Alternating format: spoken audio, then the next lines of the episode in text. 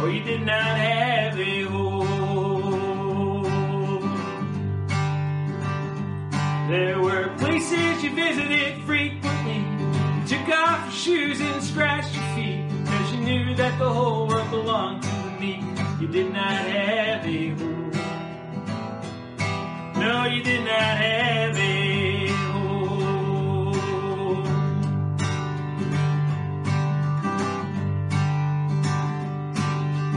did not take a wife. There were pretty maids all in a row who lined up to touch the hem of your robe, but you had no place to take them, so you did not take a wife. No, you did not take.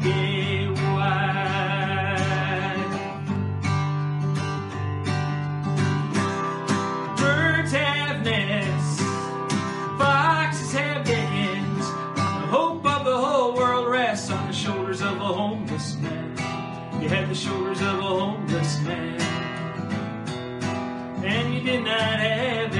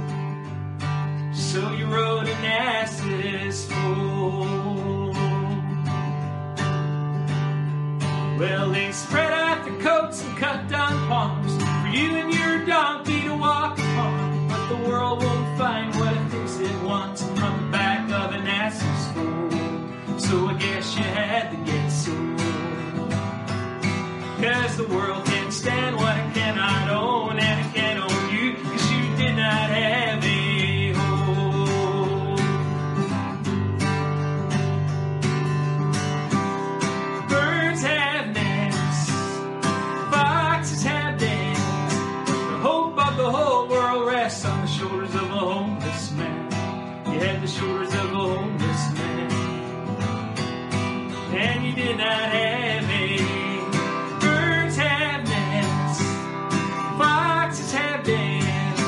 The hope of the whole world rests on the shoulders of a homeless man. Yeah, the shoulders of a homeless man, and you did not have a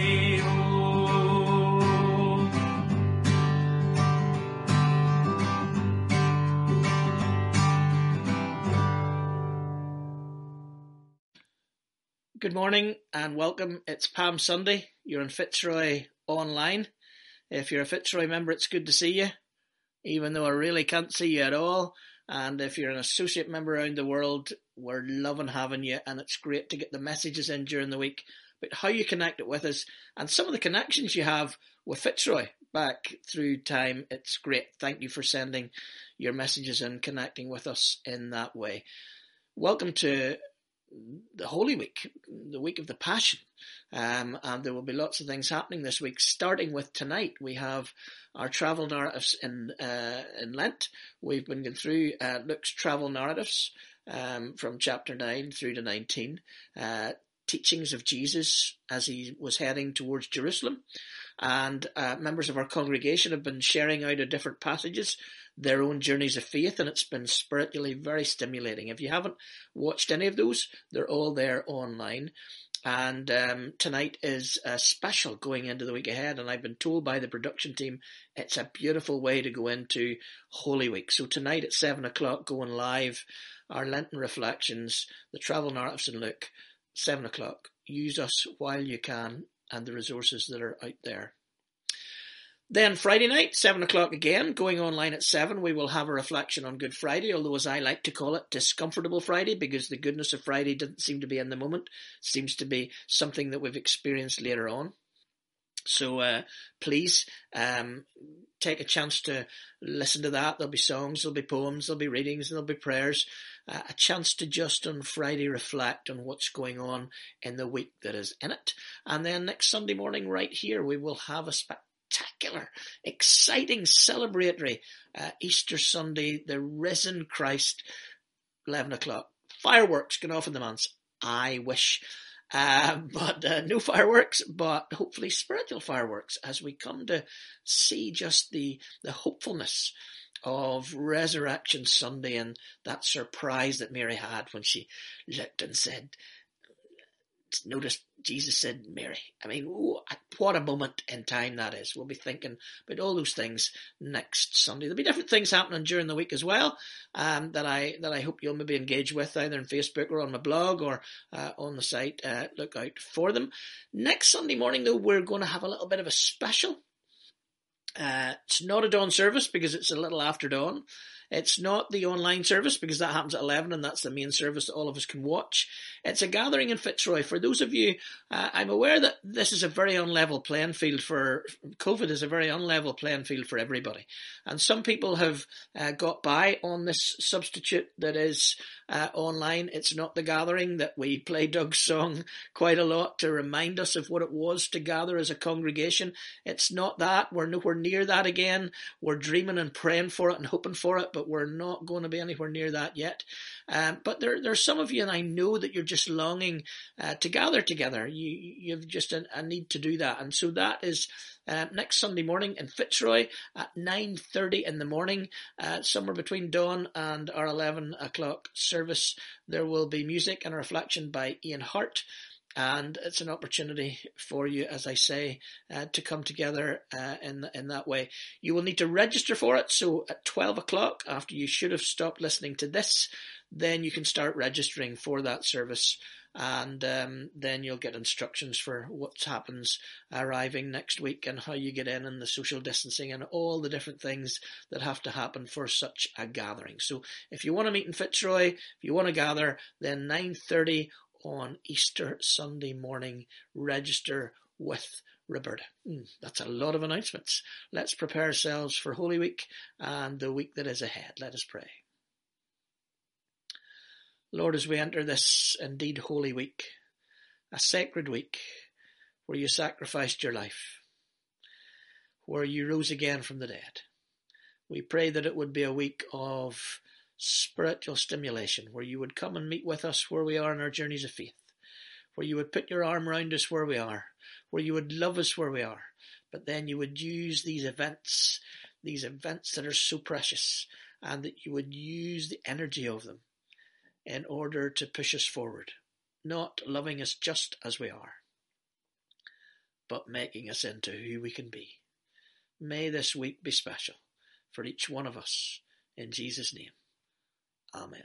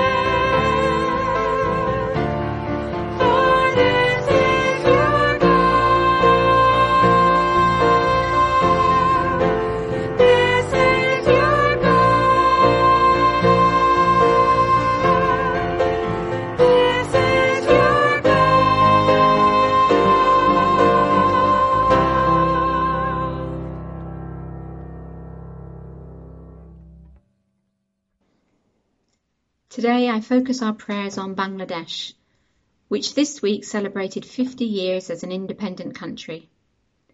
It was a country which was our family home for 11 years. We lived in Dhaka, Bangladesh, where we worked with the Church of Bangladesh and with the Mennonite Central Committee. Bangladesh is one of the world's most populated countries, and yet in the last three and a half years it's become home to over a million Rohingya refugees who have fled Myanmar since 2017. This week, a massive fire tore through a Rohingya refugee camp in southern Bangladesh, killing at least 15 people, injuring over 500 and displacing a further 45,000 people as their shelters were destroyed. So today I focus my prayers on Bangladesh, for those living in the slums of Dhaka and in the refugee camps in the south. You may have other places and people in need of protection on your heart to pray for, and I invite you to join with me as I pray these words of protection. Eternal God, thank you for the diversities of cultures that you have created, for hospitality, kind welcomes, and vibrant, resilient people.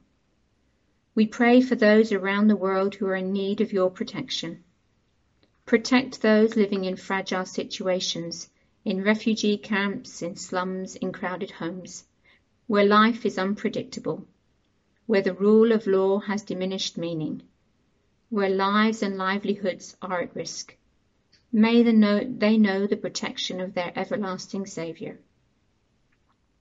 Protect those who live with fragile health, where the risk of disease and illness are real, where bodies are weak and frail, where access to medicines and care are limited. May they know the protection of their everlasting Saviour.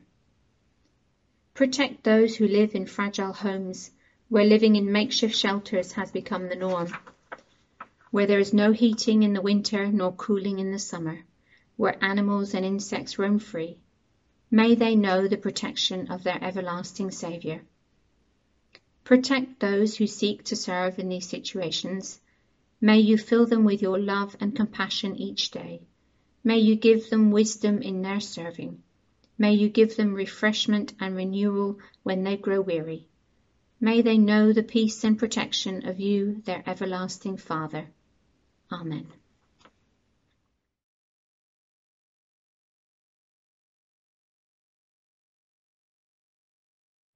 Very early in the morning, the chief priests with the elders and the teachers of the law made their plans. They bound Jesus, led him away, and delivered him to Pilate. Are you the king of the Jews? Pilate asked Jesus. You have said so, he replied. The chief priests accused Jesus of many things so again Pilate asked him, Are you not going to answer? See how many things they're accusing you of. But Jesus gave no reply, and Pilate was amazed. Now it was the custom at the feast to release for them a prisoner whom the people had chosen. A man called Barabbas was in prison with the insurrectionists who had committed murder in the uprising. The people came up to Pilate and asked him to do for them what he usually did. Do you want me to release for you the King of the Jews? Asked Pilate, knowing it was out of self-interest that the chief priests had handed Jesus over to him. But the chief priests stirred up the people to have Pilate release Barabbas instead. What then shall I do with the one you call the King of the Jews? asked Pilate. Crucify him, they shouted. Why, said Pilate, what crime has he committed? But they shouted all the more, Crucify him! then Pilate, wanting to satisfy the people, released Barabbas to them. And after he had been flogged, delivered Jesus over to them to be crucified. And the soldiers took him and led him into the palace, that is, the praetorium, into the common hall. And they called together the whole company of soldiers. They put a purple robe on him and twisted together a crown of thorns and set it on him. Then some began to call out to him, Hail, King of the Jews! Again and again they struck him on the head with their staffs and spat on him.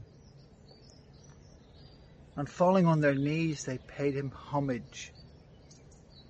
And when they had mocked him, they took off the purple robe, put his own clothes on him, and led him out to be crucified. A certain man from Cyrene, Simon the father of Alexander and Rufus, was passing by on his way in from the country, and they forced him to carry the cross. They brought Jesus to a place called Golgotha, which means the place of the skull. There they offered him wine mixed with myrrh, but he did not take any.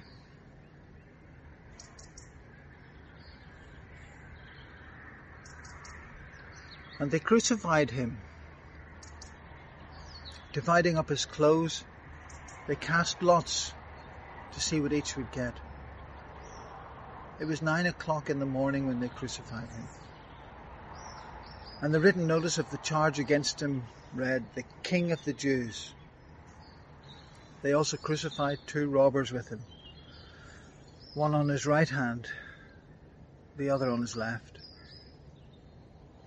Those who passed by hurled insults at him, shaking their head and saying, So, you who were going to destroy the temple and build it again in three days, come down from the cross and save yourself. In the same way, the chief priests and the teachers of the law mocked him among themselves. He saved others, but he can't save himself.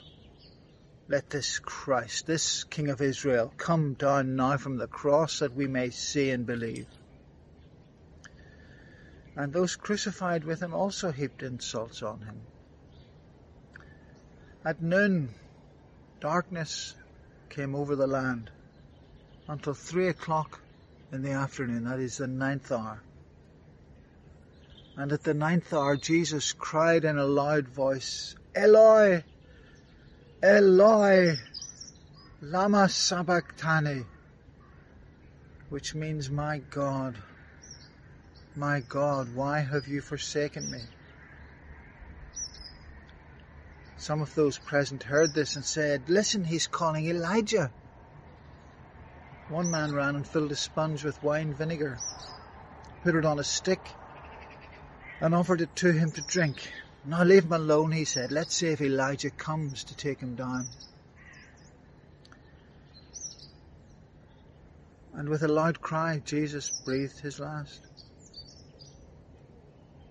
The curtain hanging in the temple was torn in two from top to bottom. And when the centurion who stood at the foot of the cross, heard his cry, and saw how he died. He said, Surely this man was a son of God. Some women were there, watching from a distance. Among them was Mary Magdalene, and Mary the mother of Joseph and Salome. In Galilee, these women had followed Jesus and cared for his needs. Many other women were there who'd also come up to Jerusalem with him.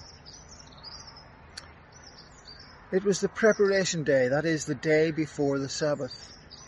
So as evening approached, Joseph of Arimathea, a prominent member of the council, who was himself waiting for the kingdom of God, went boldly to Pilate and asked for Jesus' body. Pilate was surprised to learn that Jesus was dead already. Summoning the centurion, he asked him if it was true that Jesus was already dead and on hearing from the centurion that it was true, he gave the body to Joseph. Joseph went out, bought some linen cloth, took down the body of Jesus, wrapped it in the linen, and laid it in a tomb cut out of the rock. Then he rolled a great stone against the entrance to the tomb and went his way. Mary Magdalene and Mary the mother of Joseph saw the place where he was laid.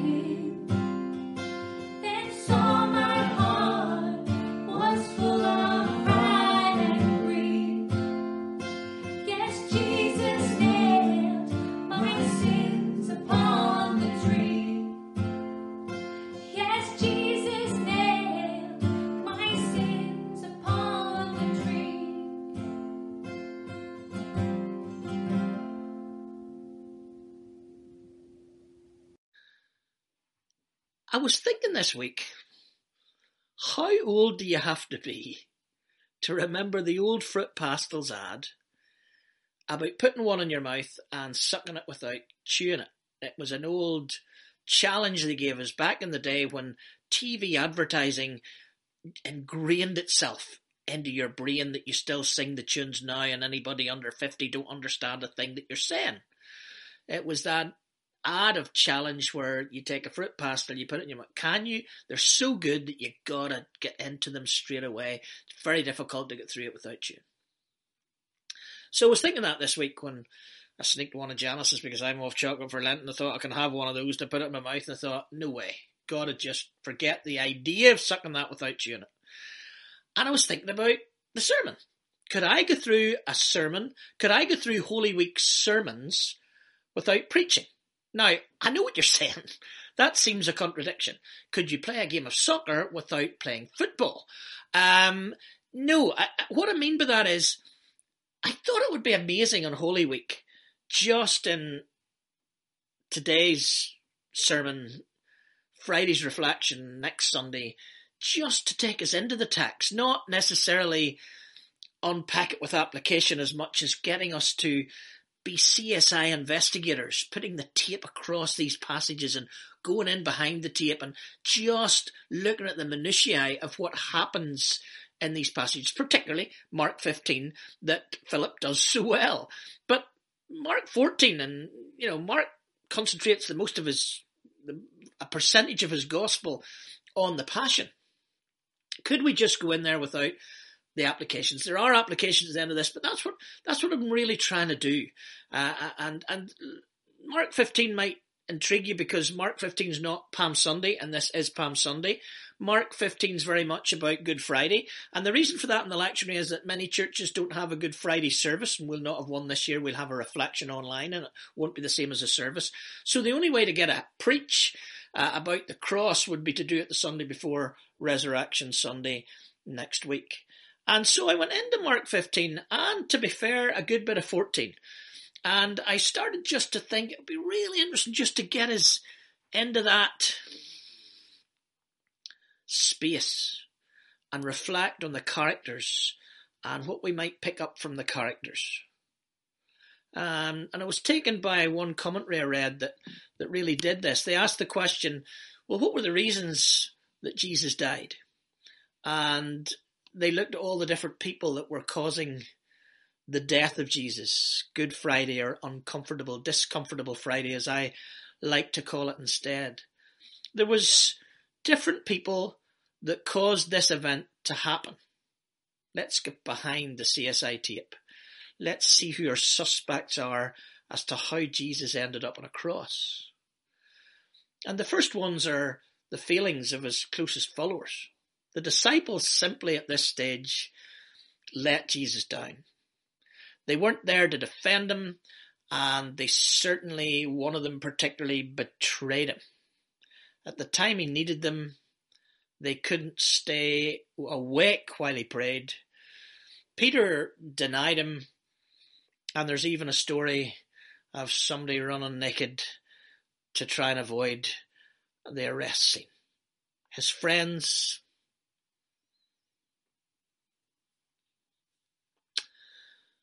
Then there's others here that may be suspects.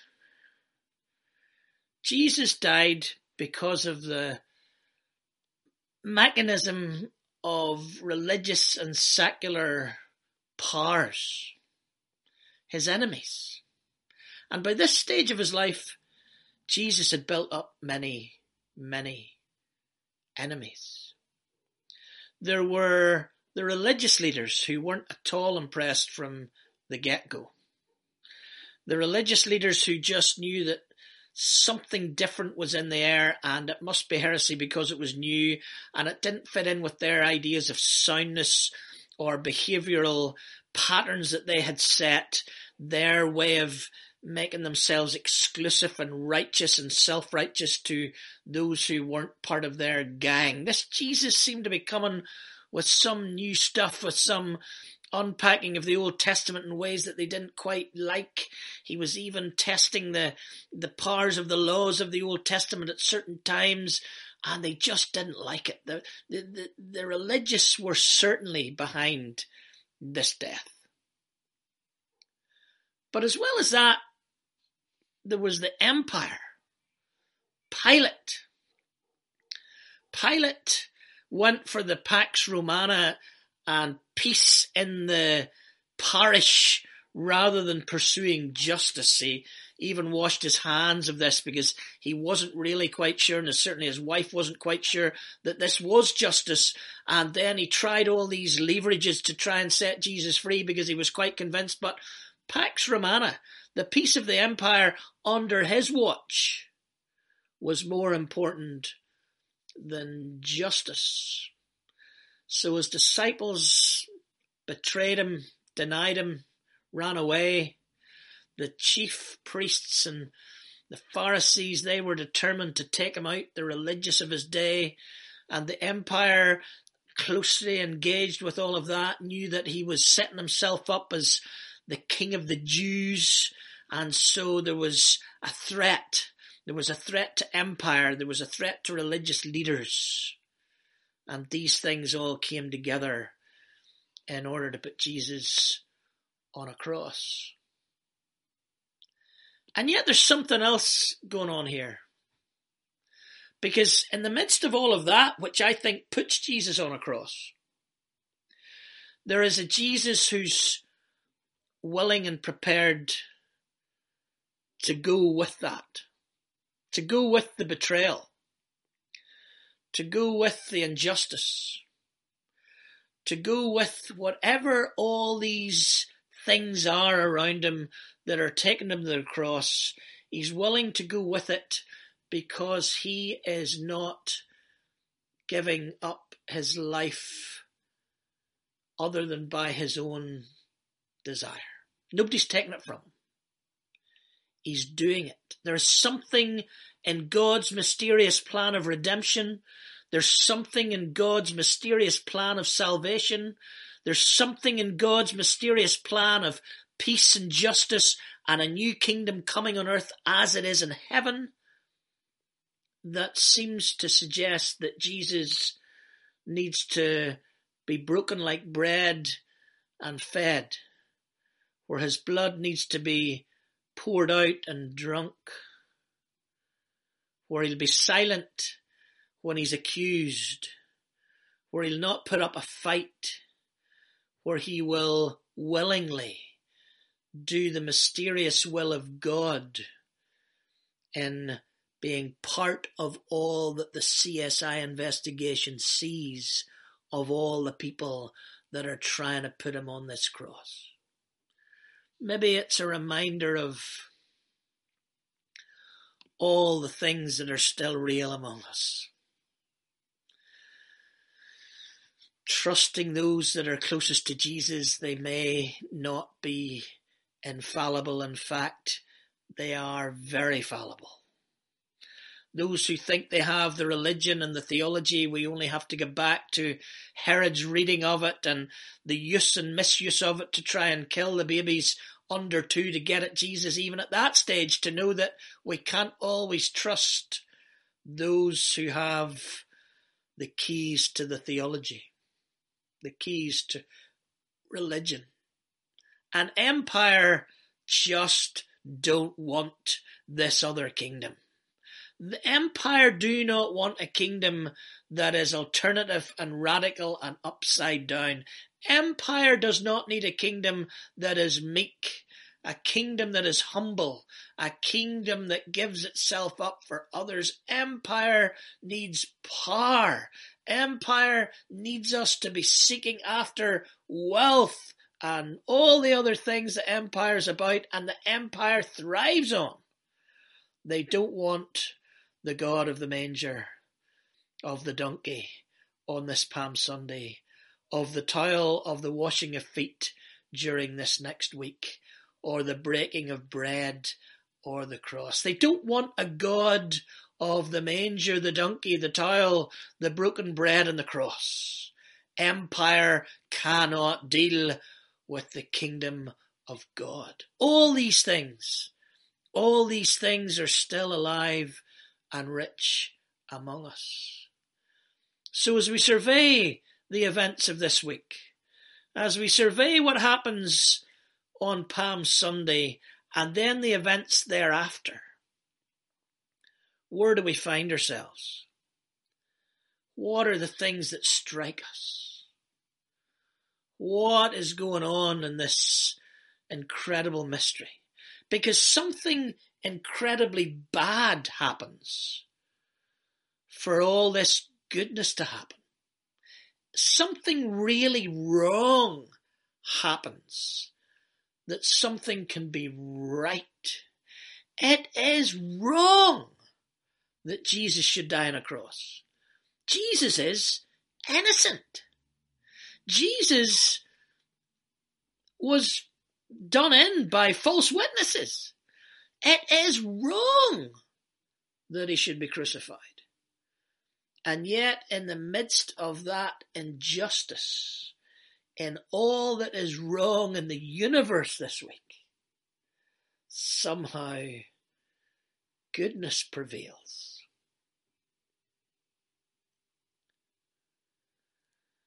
I said I couldn't really talk us through this without preaching in the end.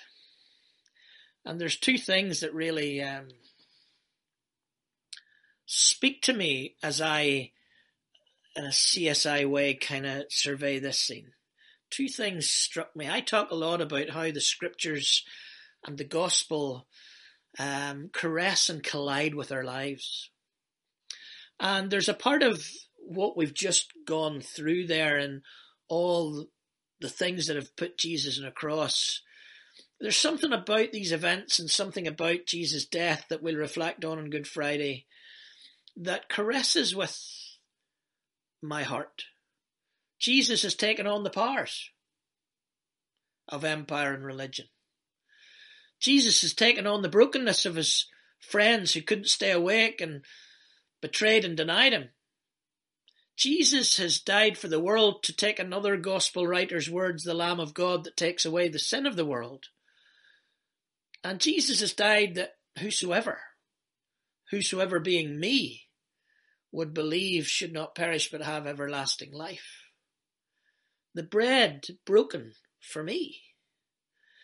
The wine poured out for me. How I long to be able to share that sacrament with you again. The veil is torn and ripped in two that we might have access to a holy God again. Oh, how that caresses and warms my soul this week. That incredible, lavish love of God in these events. But there was something else that collided. And boy, does it collide. Because you see, these are the events of Jesus. And Jesus said to us, Follow me. If we lean into the cross, if we lean into Gethsemane, if we lean into the Last Supper, if we lean into the washing of the disciples' feet, if we lean into those moments where Father forgive them for they don't know what they're doing, if we lean into these events in a CSI way, we discover not only God's incredible love for the world and for us, but we see how God wants us to live. Follow me. Follow me. This is the collision of the following. Just by chance on Friday at our Four Corners planning meeting, we were talking about sacredness and scared, scared, sacred, scared, and sacrifice. I think were words that were thrown in at one stage, and I, I think it was Jim, always Jim Deeds, who who suggested that for the first time I thought about this that that the, the it's not difficult to think about Stockman. You know, just think and you'll get this. Sacred, sacrifice. They're from the same base. And it seems to me that what happens here is that the the the, the sacer, the, the, which means set apart, that's that's the root of that, um, is something of holiness, the sacred, the holy. And then I started to see that the sacred, the holy, was in sacrifice. In sacrifice. And these chapters 14 and 15 of Mark are like a poem that demonstrates the love of God and calls us to discipleship in the same love of God as we set ourselves apart for a holiness that means that we would sacrifice what? What is our sacred giving? What in the depths of our lives needs to be sacrificed for the common good of our neighbour and our enemy and the world? Jesus makes it very plain. He sacrifices everything for the common good of his neighbour, his enemy, and the world. And if we're listening and watching these CSI events of the week that is to come, what a week it is to just ponder, to walk around and nudge this scene, the people and the events, and see in it, first of all, please see in it, the caress of God's love because Jesus was willing in these events to break himself up and feed us to pour himself out and cleanse us. The Lamb of God who takes away the sin of the world. But then the Jesus who says, in the midst of a week like the one we're about to have, follow me. Follow me.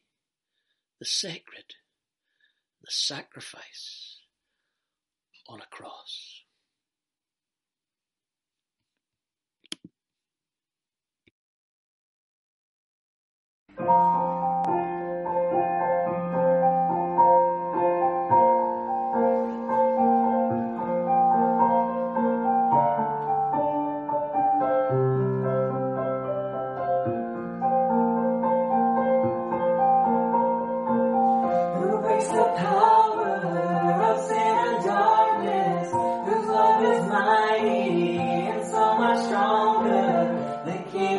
glory.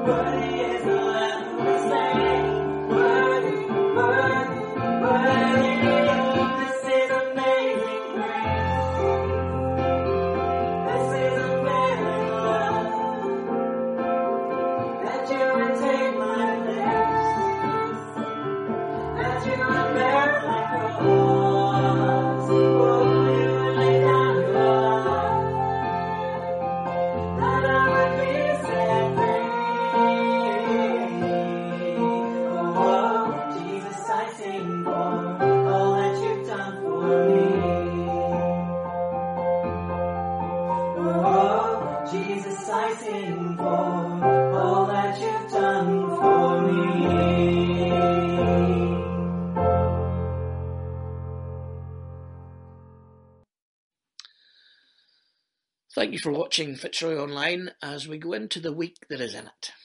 Let us come together as a community in different houses, in different streets, in different cities, in different countries around the world right now, made one by the events that are taking place in the week that is ahead of us.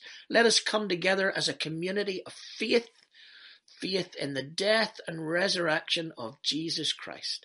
And let's as we go into the week, pray a benediction over each other.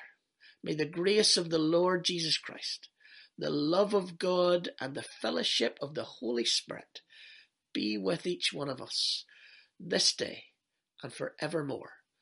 Amen. Amen.